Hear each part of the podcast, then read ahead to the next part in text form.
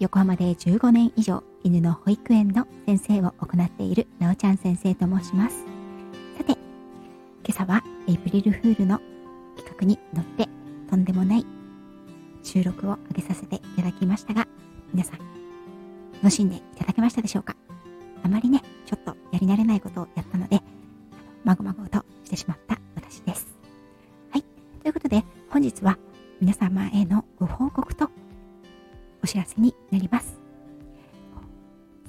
26日に配信をさせていただきました。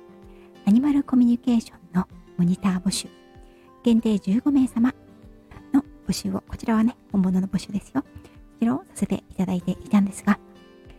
本日ですね、4月1日に漏れなく全席満席となりました。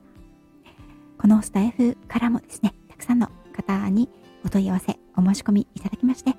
皆様本当にありがとうございます。順次ですね、皆さんのペットさんたちとお話をさせていただきまして、その結果を飼い主様の方にお伝えをさせていただいております。お時間を少しいただいておりますが、どうぞ気長にお待ちいただければと思います。また、このアニマルコミュニケーションのモニター募集につきましては、私の方でいろいろと検討しながらお声掛けをさせていただければと思っています。今回はね、すべてお写真と質問をあの文字で送ってもらって、私が文字で返すというものだったんですが、対面でのアニマルコミュニケーションもできますので、そちらの方のモニターも募集していけたらなと思っております。この度はアニマルコミュニケーションのモニター募集に参加いただき、本当にありがとうございました。さて、4月のメンバーシップ、そして有料配信のテーマについてお話をいたします。まだお話をしてなかったので、私がね、最近力を入れているこのアニマルコミュニケーションについて、今月は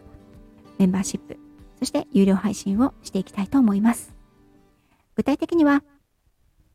アニマルコミュニケーションと動物の死生観というものについて私なりの見解、そしてアニマルコミュニケーションの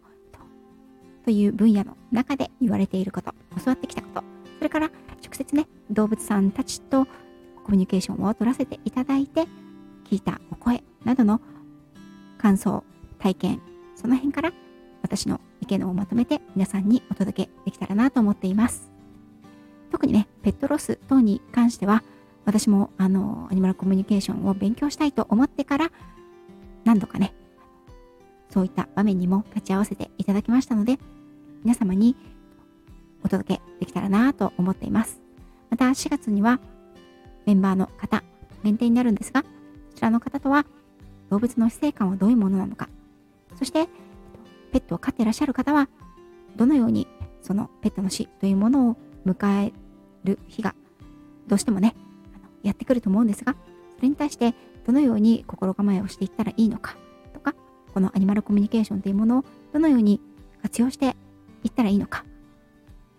また、動物さんを亡くされた方には、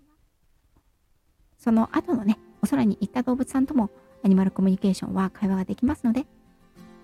そういった事例を通して、どのようなお声を直接聞いてきたかなどを直接ね、ライブの方でお話ができたらいいなと思っています。今までね、メンバーシップはちょっとあまり興味がなかったけれど、アニマルコミュニケーションのことは興味があるなという方は、ぜひ今月だけでもメンバーシップご参加されてみてはいかがでしょうか。ということで、本日は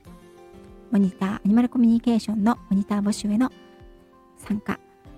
満員御礼ということでありがとうございましたという御礼と4月のメンバーシップ有料配信のテーマ、アニマルコミュニケーションと動物の成感についてという2本のお知らせをいたしました。それでは本日も、ね、4月1日、いろんなところでね、いろんな嘘がね、飛び交ってるかなと思うんですけれども、これは本当ですからね。はい。今月も皆様、どうぞよろしくお願いいたします。